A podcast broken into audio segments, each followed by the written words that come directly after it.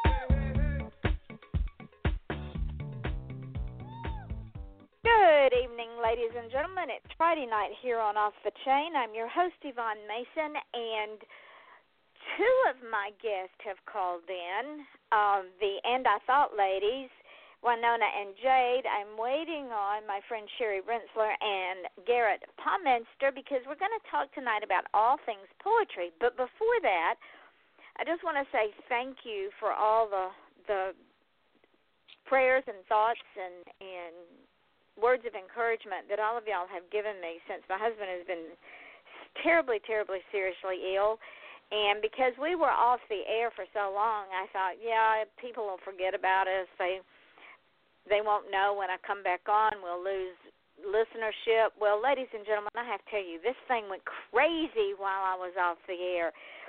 This morning we reached, just on the show by itself, we reached 111,653 listeners. That doesn't include all the podcasts. I didn't get those numbers today. But in over 100 countries, so your continued support is just absolutely mind-boggling to me, and I appreciate it so much. There's two ways you can get on the show. One is to appear on the show as a guest, and another is to become a what I call a corporate sponsor. You become part of the family. And either way, if you want to be a sponsor, send me your ad to offthechainradio@yahoo.com. I'm not in it to make money. I am in it to pass it forward because people have been so kind to me over the years and have helped me in ways that I could never pay back. So I like to pay it forward and help people get heard out there. And when we're heard in over 100 countries on iTunes and YouTube and FM.com and iHeartRadio and TuneIn Radio and Podcast.com and Podcast Garden and Spreaker and SoundCloud and MixCloud and God knows how many more podcasts out there, it's exposure for you. And if you want to be a guest on the show, send me your bio, your headshot, your book covers, your music to offthechainradio@yahoo.com, and I'll get you on the show. But two of the sponsors of the show is the And I Thought Ladies, and they are on the show tonight because we're going to talk all things poetry. They have a new book out, and they are also a finalist for the Poet of the Year Award. So we're going to talk to them about that, but before we get started, I want to play their ad because it is absolutely hysterical. Hi, this is Winona and Jade inviting you to join us and our wonderful guests on the And I Thought Women's Cave podcast on Blog Talk Radio to learn more about our books, the And I Thought series and the Misfit Guides. They're available on Amazon.com and BarnesandNobles.com. Or just to see what your ladies are up to, you can find all of that out on www.andwethought.com. So peace and love from Winona and Jade and our books. Girl, you silly. Remember, did you write that? That's funny. Remember to visit us at andwethought.com. And then we have two more corporate sponsors that have been absolutely magnificent. CeCe Chamberlain has a podcast called Inside Your Life with CeCe, which is a motivational, passionate conversation. CeCe interviews people who are living their true purpose, whether it be a professional boxer, an author, or a history enthusiast. She strives to give you hope for a brighter day with her inspirational words. So download, subscribe, and listen as CeCe guides you to pursue your dreams and for you to live your best life. This wonderful show is available on Podcast.com, iTunes, Google Play, and everywhere else that podcasts are available. And another wonderful, wonderful human being, Diane Moat, who is an author. Why she believes in me, I don't know, because, like I said, I've been off the air for a month. But all of my guests and my sponsors, I am so honored that they have stuck with me, and I appreciate them so much. Diane Moat has a new book out, and it goes something like this. Sometimes you see something. No, that is the wrong one. The second book that is out. Whenever a helpless animal whimpers in the dark, whenever the system fails to protect an animal, she'll be there, and she isn't giving up anytime soon, so you've been warned. When Sam Holden receives a tip about a brutal dogfighting ring, she embarks on some of her most dangerous acts of vigilantism yet. The monster known as the puppeteer circles Sam's world as she unknowingly circles his. As they chase each other, will Sam put those she loves most in harm's way in order to bust up the ring? With time running out and animals in need, the dangerous life Sam's created begins to eclipse any other life she could ever lead. Buy Diane Moat's latest book in the Sam Holden series, Dogfight, on Kindle today. And if you haven't read How It All Started, begin the journey with Dog Gone by Diane Moat, also on Kindle. These wonderful, wonderful people have been with me for a while, and I appreciate them all so very, very much. And I have two other ads, but I will be playing them later on in the show. I want to get started on the show. My other guests haven't called in yet, but we are going to get started with Winona and Jade, the And I Thought Ladies. Welcome, ladies. Thank y'all for calling in. Oh, thank you for having us. Having us bogart your show. That was awesome. Thank you. That's so awesome. Ugh. Well, Jade cannot talk tonight. See, I can't either.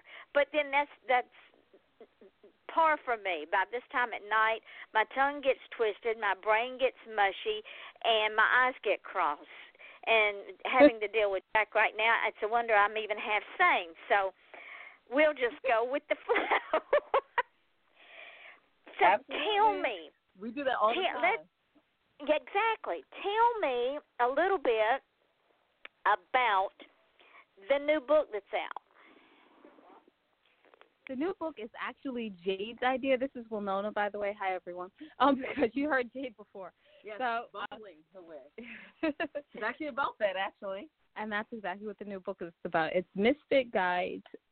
The sassy sway that leaves crooked footprints. And I'm going to let Jade talk about the book that she thought of and invented and edited and all that. You didn't edit all of it, but put it in order. It was awesome.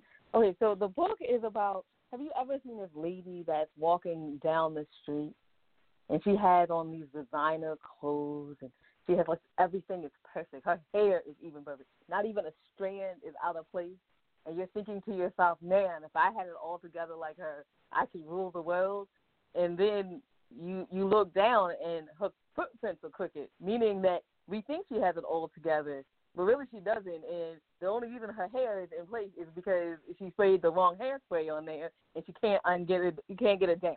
And the designer clothes are from last night, and she's just holding her head high because she's just saying to herself, if I just hold my head high with pride, maybe nobody will recognize how really crazy I feel or look. I like that concept because most of us live that kind of life. Exactly. Yep.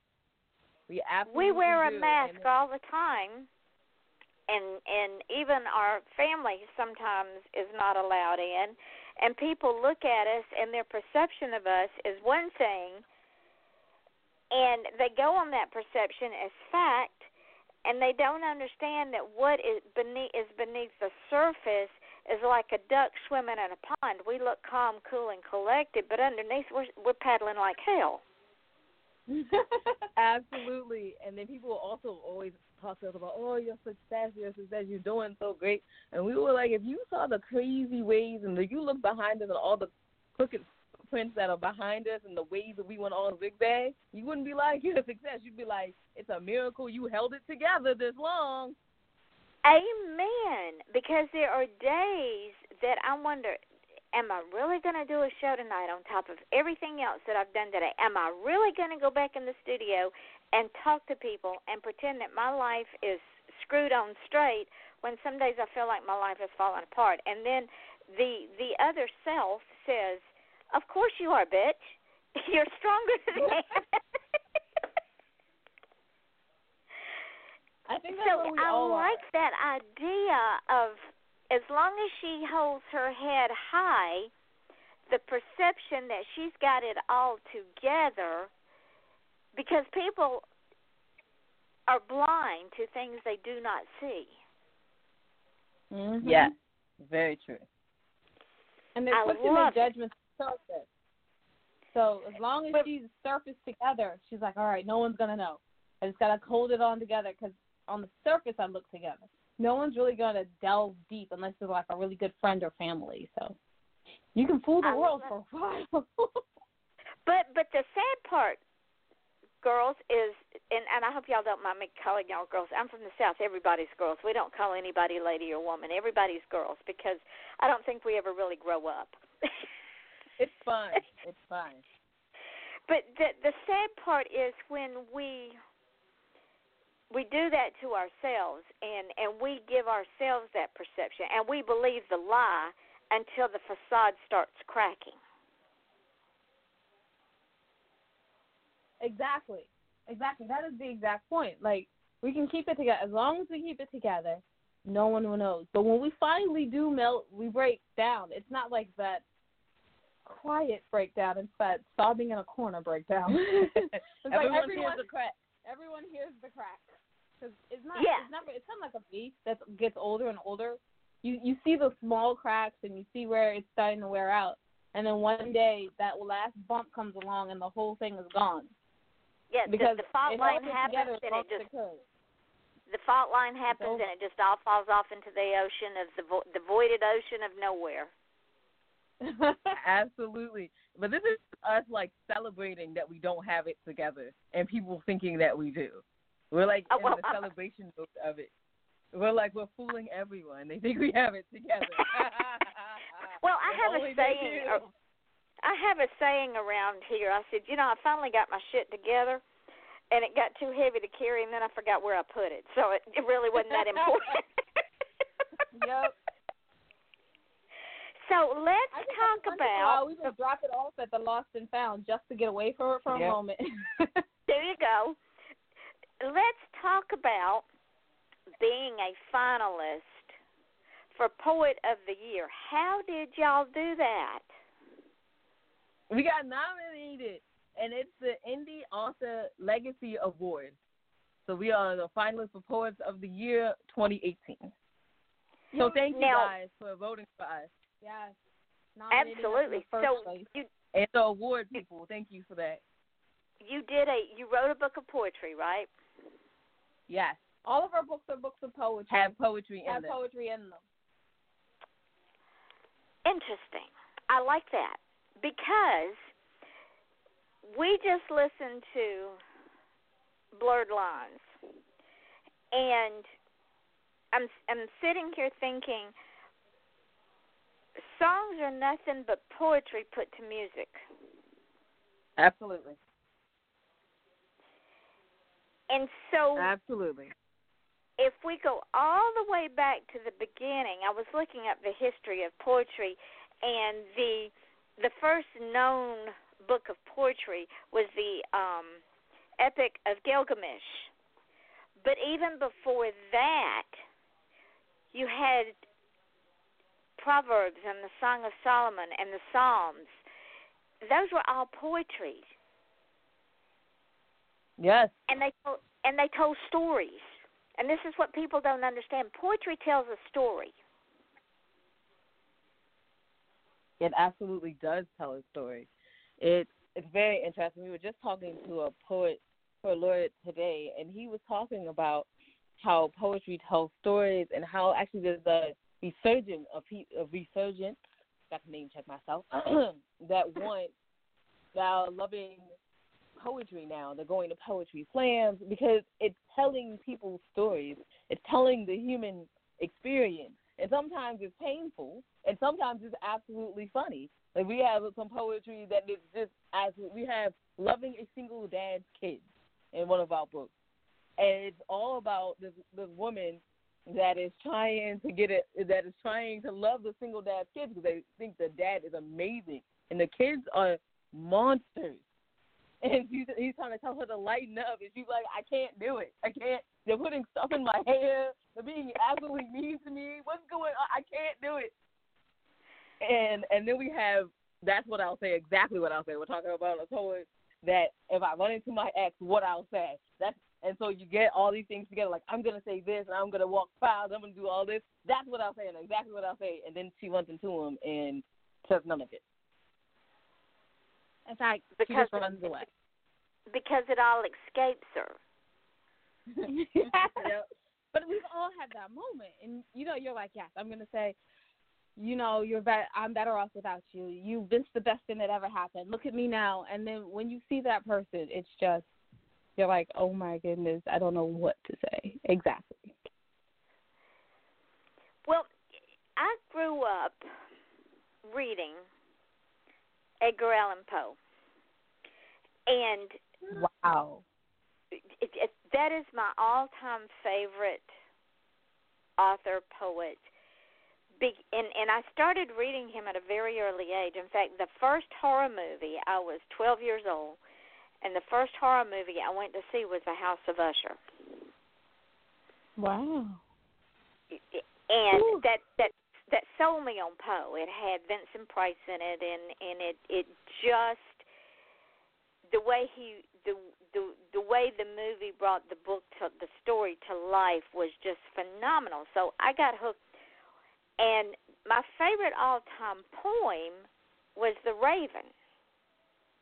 And it wasn't until I got grown and read about the origin of the raven. Now, you know that Poe was married to his cousin, and he loved her dearly.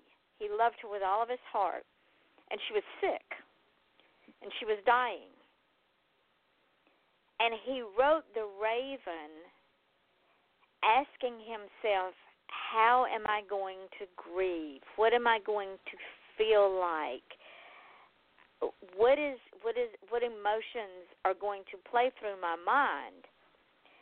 And then when she died, and he wrote Annabel Lee, that was him grieving after she died. So both of those poems are the opposite side of the same coin. We ask ourselves these burning questions of what if, how am I going to do, and then when things actually happen, it's nothing like that. I think it reminds me of a lyric once that said it's like the things that never happen. Boz Luhrmann, right? It's the things that happen on a random Tuesday that are going to blow your mind. Because we spend a lot of time thinking about what if. And another person at a lecture said, thinking what if and being anxious about what could happen is like shoveling smoke for a cold day. You know, it's not going to last. But dealing with what happens, when it happens, well, then that's a better way of handling it. And I think poetry is probably the rawest, minus possibly like song lyrics, the rawest way to just write it down and get those emotions on paper and out a little bit. And out, and then share your pain with other people. And sometimes, especially if you're a writer and especially if you're a poet, you're able to say things that other people just thought or wish they could say and express it in a way that just like, yes, that right there, that's that emotion that I felt. So I think it's really important as poets, especially with people like Edgar Allan Poe showing us the way. Because we're from Maryland, so you know we had to read all of his poetry. Exactly. Yes, you are exactly right, because all of his poetry tells a different part of his life. And if one reads his poetry, see, there I go, the tongue's twisted.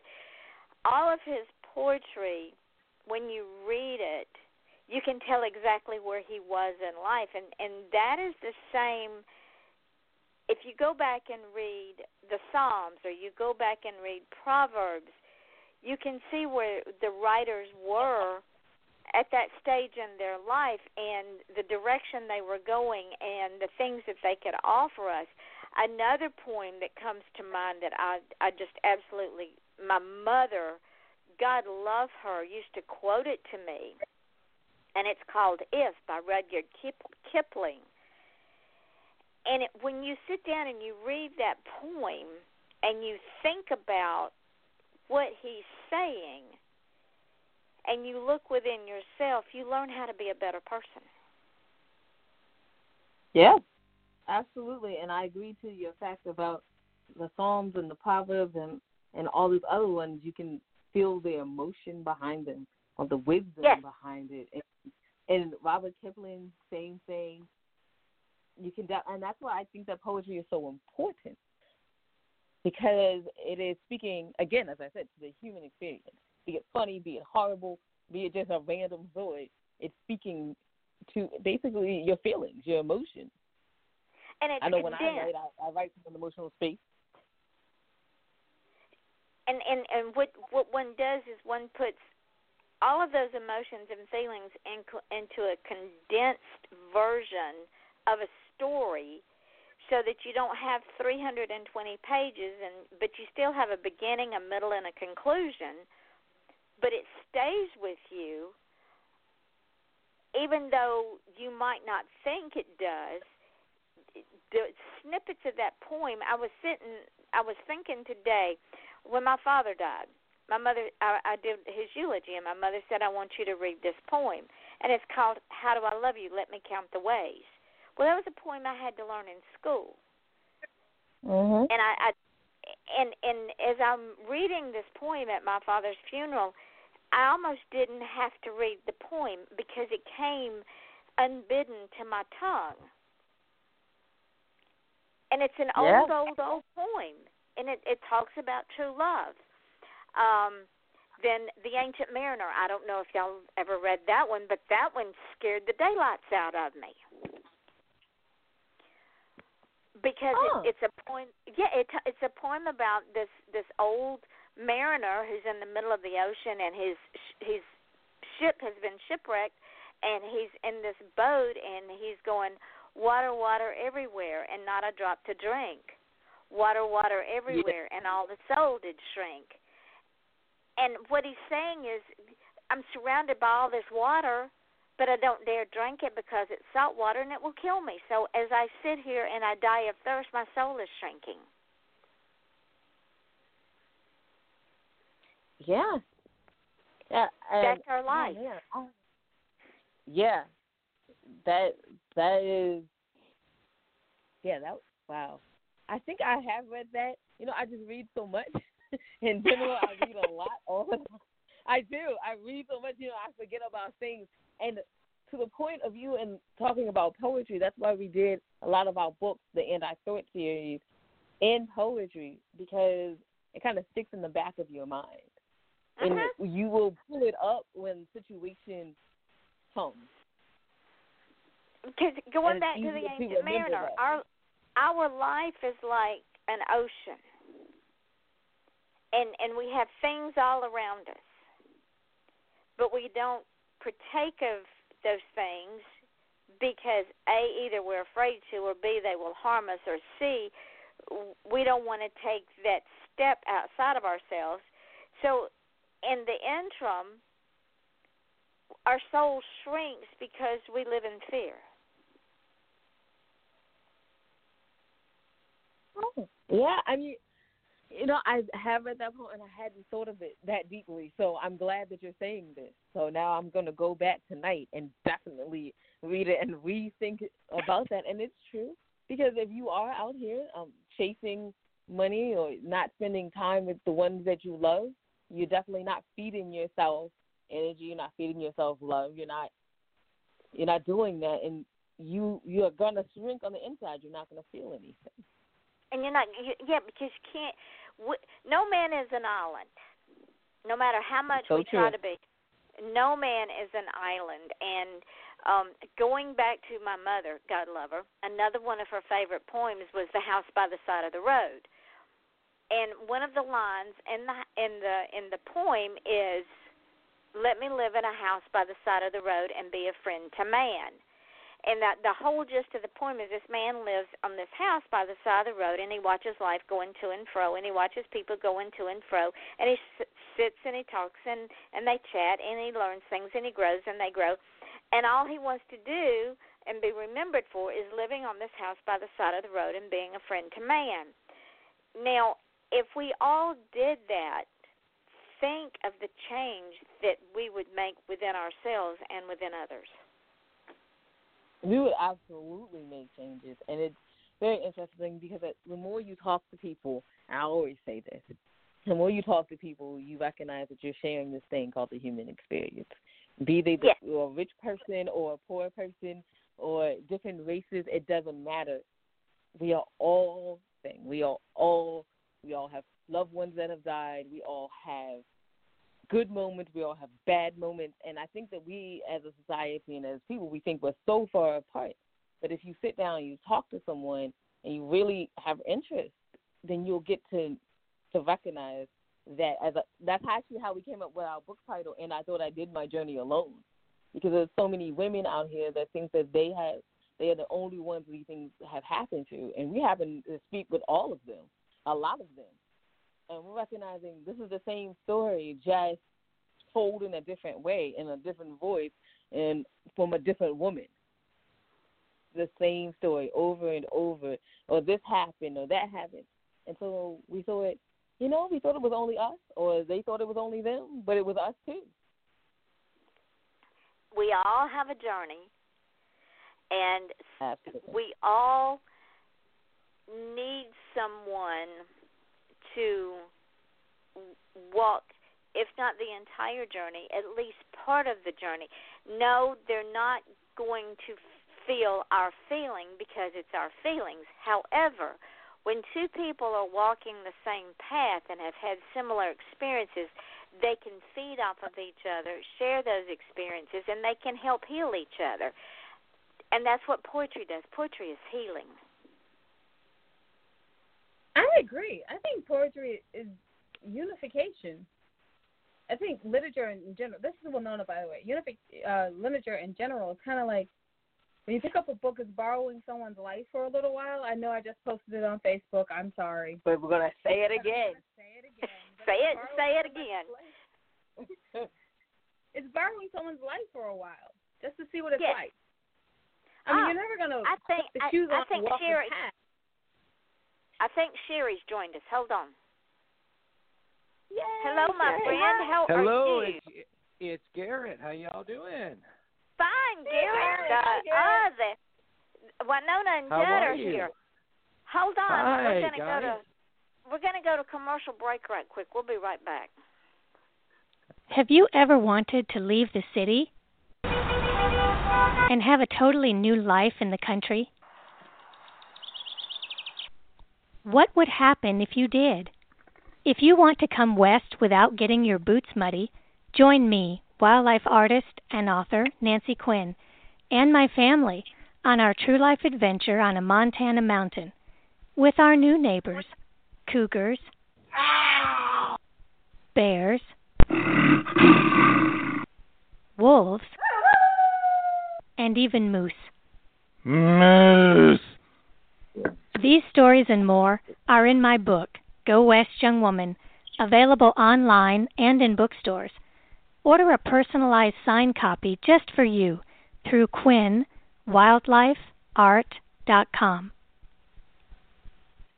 Former Boston PD Captain Stanford Carter and his wife, forensic scientist Jill Secrest, have decided to move to the Big Apple to accept positions with the New York branch of the FBI. Rookie agent Shania DeProse completes the trinity as they collide head-on with raging and rampant social, political, and economic unrest amid a string of murders that seem unrelated and may be serial, copycat, thrill, or hate-driven, as they struggle to understand the mind and thought process of the orchestrators, killers, and victims. The team begins to wonder who's who. The line between black and white, superior and subordinate, right and wrong, and good and evil disappears as they are forced to reevaluate their own thoughts, feelings, and philosophies. Ultimately, every character must come to their own conclusions to these questions. Is justice ever more important than the law? Is playing God justifiable if it's for the greater good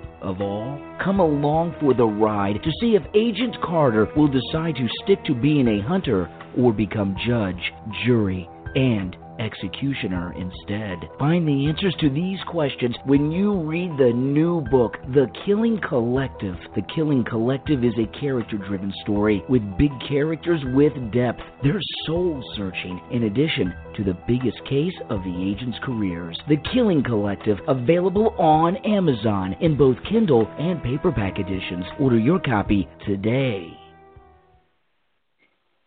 And the gang's all here. We are back. This is Yvonne Mason with Off The Chain. We have the And I Thought Ladies, Winona and Jade.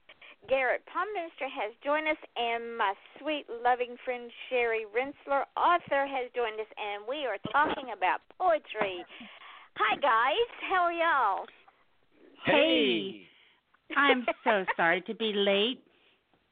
That's okay. If you can't get here on time, just get here when you can. It's not a problem. That's why we call it Off The Chain. This is one of those things you just don't want to miss because you know you're going to miss something good. Oh, and Winona and Jade, catch Garrett and Sherry up and tell them what we've been talking about. Well, we've been talking about poetry, and she brought up Edgar Allan Poe. Would you going to take that one? Oh, I'm sorry, Winona. She brought up Edgar Allan Poe. Okay, Jade, you can have the other one. Wow, now you made me laugh. And she talked about psalms and proverbs, and we were talking about how poetry is basically reflective of the human experience, be it funny or depressing, you know, either one. Our life in general. We talked about The Ancient Mariner. We've talked about Rudyard Kipling. So what we talked about reading literature in general to fall into someone else's life for a moment. So Sherry has got, ladies and gentlemen, Sherry has 3 poetry books out. The Book of Now, which is absolutely amazing. She has out By Light Betrayed and Paper Bones and Poetry of the Vampires. And if you haven't read her work, no, y'all can't go now. You got to wait. You just you can't go. You're going to miss something. So, Sherry, why do you write poetry? Yes, ma'am. Why do you write poetry? I think poetry is the way for me to dive deep and in a hurry to the issues that matter most. For me, poetry writes me. It's not something I say, okay, I'm going to sit down and write poetry. It's something that just happens. It just kind of flows out of me when things are happening around me or things are happening to me. And poetry is like this self-expression. You know, poetry's been used for like 6,000 years to express the social consciousness. And for me, poetry is just how I view the world in the moment. It's like taking pictures with words. And, Garrett, would you agree that songs are just, it's poetry that is put to music? It becomes lyrical whether you use a harp or a 10-piece band or a whole symphony. Oh, I would. I would say, you know, I think for... you know, Sherry hit it on the head. Poetry has been speaking the human truth for, you know, thousands of years. And I think poetry for early literature was used almost in lieu of music because it was its own rhythm. And the things that make poetry endure are the tone and rhythm that's written in the words. It actually... in contrast to popular literature, which is long-format storytelling, a poem is something that it does it in a short period. It's like a song. It does it in a short way, a short-form storytelling, but it also gives us a rhythm and a feeling. If anybody's ever heard the great speeches of the day, they're nothing short of poetry because they move us with just the way that they're delivered. And poetry's, I think, always done that. And whether it be in epic poetry, if you are a fan of the great classics, the Iliad, or the Odyssey, or later poetry, y'all know from my previous appearances on the show, my favorite poet happens to be Tennyson. So... poetry has always spoken to us in a musical way. Modern music is sort of grasping at those roots with every new song that comes out. And in actuality, most modern music, the lyrics of a song harken back to previous poems. There are many a rock ballad that starts out to tell us about the face that launched 1,000 ships, which is, you know, nothing short of the Iliad. So, you know, we recycle our stories so that we can tell them generation after generation. And the poem and the limerick and the lyric are the most common and the oldest of our storytelling formats. And it's a wonderful thing to behold, and it's a great thing to see each new generation tell that human story in their poetry and in their music and with their rhyme and meter and rhythm.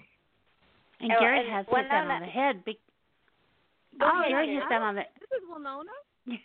Oh. Garrett hit that on the head because a long time ago, the history of a tribe was told by the shaman. And the only way you could tell it to children was to make it rhyme. And it sort of had a rhythm and a flow so that they could remember it because, you know how kids are, they love rhymes. And if something rhymes and even sing songs, which is like the beginning of a song, then kids can remember it, they can pass it on to their kids and so on.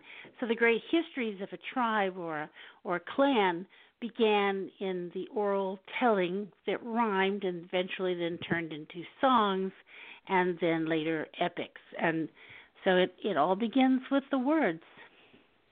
It does. You know, it does. Winona and Jade, I'm going to tell y'all something. Sherry just crawled right into my head and just pulled out the words that I was going to direct to y'all to comment on. That is frightening. Don't worry about it. This is Winona. Winona has something to comment on all the time. And believe me, when someone who's either been interviewed a lot or is a journalist, they always do that. Yes, they climb into your head. They always do. You're like, wait, that was my question. I wanted to say on Garrett's thing, that poetry has been in both stories. Poetry has been around for a long time. Sherry, I apologize. I am so sorry. You butcher people's names. I butcher everyone's name, including my own. But I was going to say, poetry has been around for a long time. Recently, I was just asked about being a poet laureate for this area, and I had to research what a laureate was because, I didn't know what that was. But anyway, I was surprised because the Greeks found the poet to be someone that you would crown with laurels, and that's where the beginning of the word laureate came from. That's right. Mm-hmm.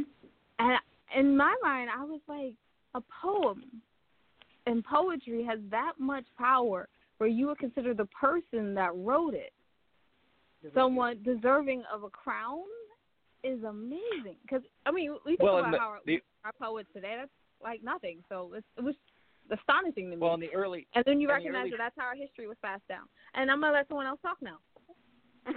And early in our history, those early poet laureates were the great philosophers of our time. They were passing not only the stories and our histories down to us, but they were climbing inside of our heads, and they were passing down the human experience in a way that could be easily understood by the masses. But they were dealing with the much higher concepts that we still deal with every day today. From human interactions to war to how we interact with nature and the proverbial gods. So, think back all the way to Euripides and Ovid and Plato. They all started out as poets. That's right. And so poetry has been our way of passing down not just our history but our wisdom. And there's a very fine line, but there is a huge distinction between the two because our wisdom speaks to our hearts and our minds about how we interact as human beings. And poetry has always done that. Everything from the sonnet to the epic poem tells us a story about not just where we come from, but who we are as a human being. And it's a wonderful thing. Poetry has always been... it is the song of humanity. Well, it's the social consciousness. It was always used to identify the human condition. Think about the basic haiku. We all like to experiment with haiku because it sounds like it would be very easy to do. 3 lines, 17 syllables, no big deal, right? But to write a haiku, you have to step outside yourself and become part of nature and understand how it relates to the turning of time and the human condition, and not actually write about it as a human, but to write about it as something bigger and greater than yourself. And the Japanese and the Chinese and the Asian community as a whole, they developed that into a very fine art with the tankas and the haikus, and it became kind of a mesmerizing development of understand this and you understand yourself, which is what a lot of their religions were based on, and what a lot of the shoguns based their philosophy of living and being. They based that on the poetic philosophies of Tao and the Confucius and everything. So once you begin to delve into poetry, you begin to step into another world that is clear and succinct and graceful and is so much more elegant than even the rappers today. Oral poetry is a world of its own. It is. I think you mentioned haiku, Sherry, and you know, for all those out there on the internet listening to internet radio right now, haiku was Twitter for millennia. It forced you to think about what you had to say. One of my favorite pieces of literature is the epic Gulliver's Travels, and I'm always reminded the haiku always reminds me of the toward the end of Gulliver's Travels, he visits the Winnu, and he says, when each time the Winnu come upon each other, they have a long pause before they speak, and Gulliver found that forced him to stop and consider his words before he opened his mouth. And the ancient Eastern poets have been doing this for millennia. They have been stopping and considering each word, each line, and how it flows before passing on a thought or an idea. And that's one of the things that poetry forces a writer to do, much more so than the long-form writing that we can all do, where you sit down and you just start, stream of consciousness of ideas and storytelling. With poetry, you have to stop and consider, and you have to consider where you're bringing your readers and the message that you truly want to send. And it's a wonderful way to pass down the human condition. Exactly. This is Winona. I quickly wanted to say that I find it humorous, like in my mind, because like when you were like the long story, I've always had the hardest problem writing long stories. I was a poet before I became a novelist. And me too. Yeah, like my first thing was published at 10, and it was a poem. And me too. It was a poem. So I was like, okay. So when it comes to novels, I'm like, oh my goodness, this takes forever. It takes me like weeks to do novels. Or in poems, it takes me a week to do a book. But I wanted to also say that whole thing about the haiku. I feel like I should not be in y'all's presence because I have never written a haiku before that was worthwhile. You guys are amazing, so I humbly bow to that wonderfulness. Well, you hit on a great thing, ladies, because poetry is often how many people start their writing careers. How many people start writing? It's how I started writing myself. I started writing when I was very young. My very first published anything were poems.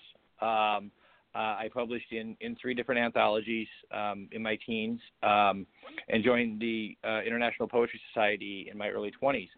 But it's not because it was easier or less difficult. It's because I think poetry exercises a different discipline than the long-form writing. Long-form writing exercises patience. You have to have patience because you have to take the time to tell your long story. Poetry exercises your mind and your heart in a different way because it forces you to choose your words very carefully.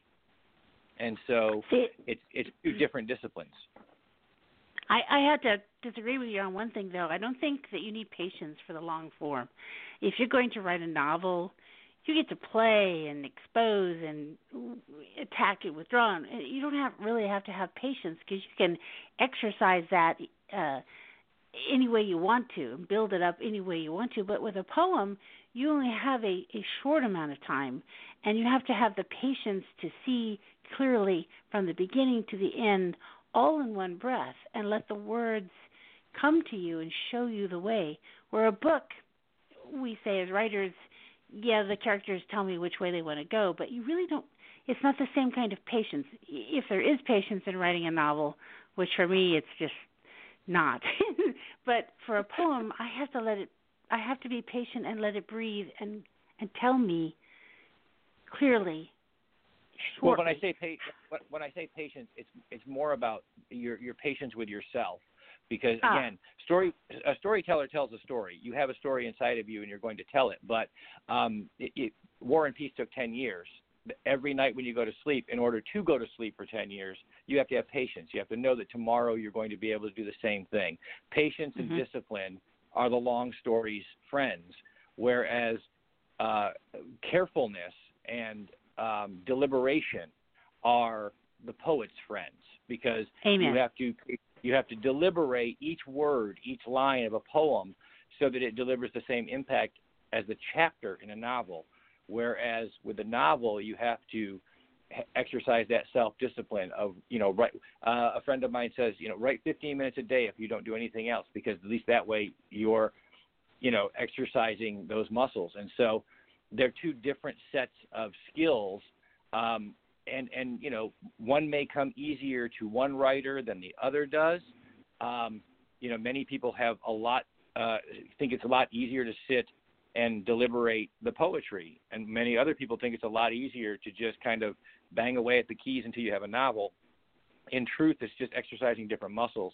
And the really, writers who do both, like yourself, Sherry, and the ladies, and Yvonne, that exercising both sets of muscles, it's someone once told me a long time ago that these different disciplines that we use are like the shoes on your feet. You can get a lot further with both than you can with just one. And that is true. Because I have found myself, for no apparent reason, out of the blue, when I don't think that my mind is engaged in anything but going catatonic, a poem, and I'm not a poet by nature, but a poem will pop out, and I have to write it down, because if I don't, it won't shut up. And I don't write. I don't write poetry that often. I never have, because I'm a storyteller. And they're not long.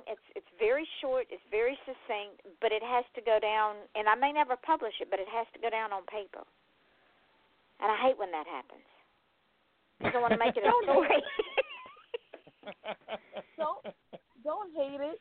And it's really funny, because today we were interviewing a lady, and she's actually one of the why are the words leaving me? Anyway, she writes memoirs, and she is the person that you go to for memoirs. If you want to write one, she is the person. And today she said that a lot of people that do memoirs or nonfiction, they do perhapsing. And when she said the word perhapsing, poems just popped in my head, and I'm like, I'm in the middle of doing an interview. I can't write you down and to stay with me all day, and Winona had to hear me talk about it all day. Like, we have to write about perhaps it, so this is how it goes. And she was like, would you just write it down already? That's great. I think the best advice I ever got out there on the internet. We just invented the hashtag writer's life. There you go. There it is. I think the best advice I ever got when I was studying poetry was from my English teacher, who said, the best advice that I can give you if you want to write poetry is learn to stand still. And I've always been a very patient person, and so I thought that's what she meant. But I came to discover in my early 20s what she meant, and she meant a literal stand still. Wherever you are, stop, breathe. Don't think, just breathe. Let the universe kind of flow around you and through you and be you and you be it. And it sort of is clearing. You breathe. You don't think. You just let everything kind of flow. And that's when the words come in. And she told me that, and I have lived with that my whole life. In fact, that one of my poems I wrote was about standing still, and I believe that is the true mark of a poet. They know more than anyone else how to stand still. That makes perfect sense to me. Absolutely. That's why I love you. Absolutely. Well, it is. Again, like I said, when you are forced to stop, literally, as Sherry said, stand still. When you're forced to stop and consider and deliberate, that moment is a perfect moment of calm and peace. And I think the natural music that comes from that are words, and the right words move nations. And it is. the modern poet today, you mentioned earlier musicians. You know, there's another modern poet out there in the world today, and those are the great speechwriters. Yep. Because the idea of moving a nation, moving a city, moving a state, moving a local congregation at your local church. These are the poets of today, the spoken word poets, because these are the people who rally us to our humanity for good or bad. And they do it with the power of rhythm and words, and knowing how to deliver a phrase or a word in a way that is universal, because from dialect to dialect, accent to accent, region to region, country to country, words have different meanings. And when you can take a simple alliteration and it speaks to everyone that hears it, you've accomplished something. And to do that, as Sherry said, you have to be still. You have to stop and be. One of the things my children grew up in this house hearing me say over and over and over again is that they should each take the time to be deliberate. Mm-hmm. Move deliberately with purpose, mm-hmm. with whether it be to comb your hair or if you're not doing anything, to just be still. And with that thought, y'all, we're going to run out of time. We are down to the last 3 minutes. Winona and Jade, throw in your thoughts on this. This is Winona, and quickly, I just wanted to say I've always grown up in a life that's very hurried. In fact, I've always done 3 things at once, and one of the things had to be writing poetry and having a book on the side. So I always wrote my poetry quickly and then moved on to the next moment. And so to me, I love the idea of being still. And I have to be completely still for a novel, but for poetry, it's like boom, boom, boom, boom, boom. That's 64 in a week. If I can't knock out 60 in a week, then I'm not going to write it. But that's the way her mind works, so that's another thing. Come on.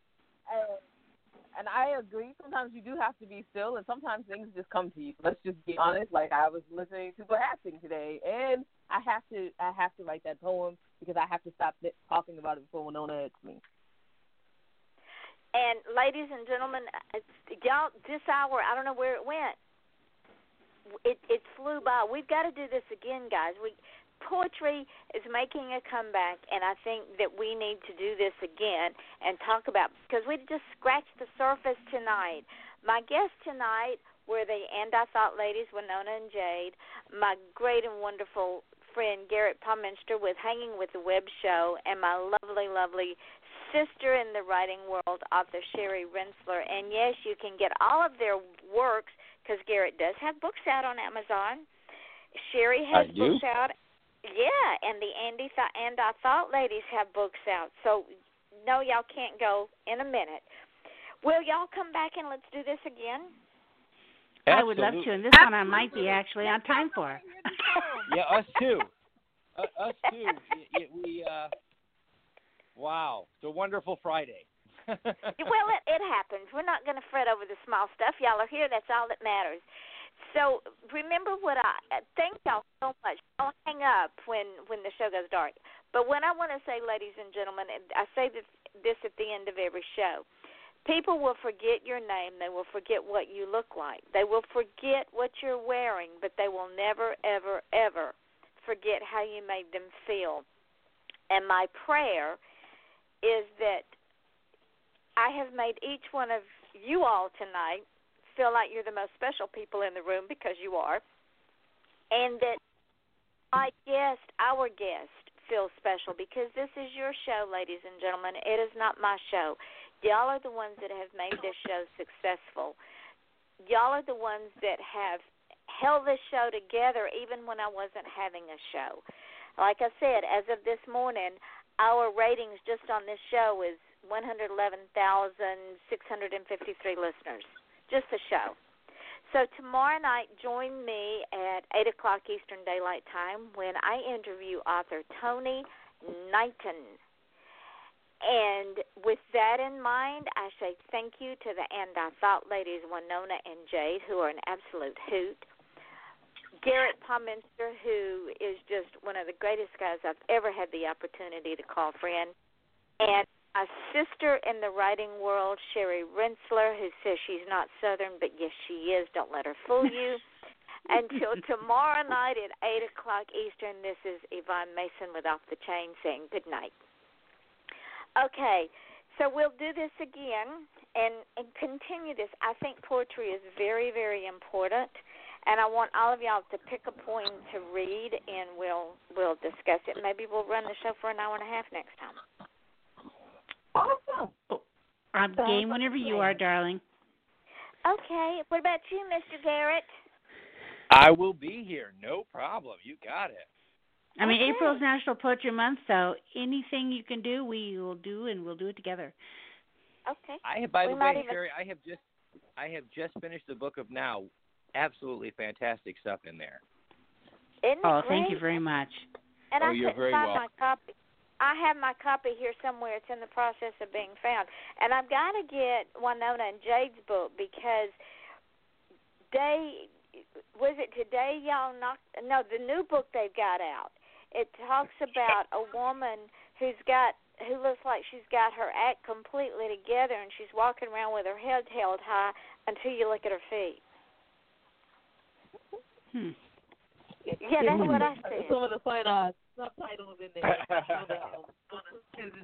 It's talking about the first one says she's walking with her head held high, full of sighs. And her shoe was broken on a broken heel.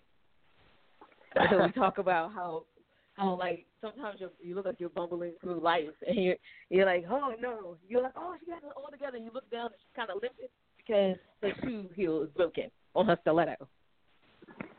It's all in perception, and the thought was as long as she held her head high, that nobody would see that her hair was in place because she used the wrong hairspray, and that the high-style clothes she was in were day-old clothes that she probably had slept in. And as long as she walked, even if she walked with her limp because the heel was broken, nobody noticed it because she carried herself like she had it all together. Perception, yeah. Yep, perception. So I'm going to get off from here, and I'm going to add, Winona and Jade, I'm going to add y'all's stuff to the thing on the thing of the show. See, I can't. Absolutely. The thing of the thing. All righty. What's that? I get it. I love you, woman. All the time. I love you. Oh, God. This is my life. You know, I never know from one minute to the next what my life's going to be like. I just go with the flow. It's like I told Jack. I was telling the girls before we started, Jack's not going to get much better. I mean, we are on the backside of this journey. So when we were in the hospital and the doctor told us that he's only got 33% of his heart working and he's in stage 3 kidney failure, he decided to have a pity party. He said, what are we going to do? I said, well, we're going to do this one of two ways. We're going to do this the stupid way, or we're going to do it my way. It's your choice. I don't care. I said, now you have your pity party, and you get over it, because I'm not going down that void with you. I'm going to be right here, because yesterday's gone. We can't go back and grab what we've already had. The future is uncertain. I'm not going to live in the future because I'm not there yet. All I've got's right now, and I'm not going to waste what I got right now worrying about what I already did and worry about what I might not have. So you have your pity party, and then you get over it. I think everybody's entitled to a pity party once in a while. It's made for good drinking. My mom would say the exact same thing. She would be like, you can be on the floor. You can be like, this is horrible, and be on the floor. And then 15 minutes, get up, dust yourself off, and figure a way out of this. Exactly. I mean, That's right. This is the cards we're dealt. Now, we can either play this hand or we can fold it and go home. And I am too damn stubborn and too damn Southern to fold it and go home. Or you can just wait for the New Deal. That's it. and on top of that, I am too strong to fold. I'll bluff my way to the end of the card game. And then I'll win the pot. There you go. I'll win the whole pot. So let me get off from here, get this synopsis thingy reworked, and then I'll put the links up and tag all of y'all, and then tomorrow I'll put it up all over God's creation. Y'all know we're on iHeartRadio now, right? Yeah, that's awesome. That's wonderful. Yeah, hey, and listen, everybody, I'm really sorry to be late, especially you, Yvonne. I just couldn't be helped, and I'm really sorry. But I was like, crap. Sherry, we just got on about 2 minutes, like less than 2 minutes before you did. It was just that kind of day today. Oh, so, look, well, and, you guys, and when Jade and I carried it, things happen. We don't worry about the small stuff. Y'all made it, and even if you hadn't made it, it'd been all right, because I know that sometimes things happen and it wasn't something you could help. So all is well in our world. Oh, love you. You guys, just know that life happens to us all. So just know that. Life happens to us all. And sometimes you just will be like, you know what? The tire blew and the car and the radiator went up. My friend was coming to pick me up, and then life happened to them. And then, so some things are just like that. We don't sweat. There you go. We don't sweat the small stuff on this show. Remember, that's why we call it Off the Chain. We just drop back and bond. Okay, well, let me know when you want to go again, okay? All right, my darling friends, I love you all so much, and you're all so special in my life, and I could not have made this journey this far without any of you. Well, we love you too, Yvonne, and we're glad to be here for you. Yes, ma'am. I'm just glad you're back, lady. Me too. Miss Mason? Yes, Miss Mason, I wish you and your husband a good night's sleep. Thank you, my darling, and I will talk to y'all later. Okay, right. Bye. You guys, have a great weekend. Bye.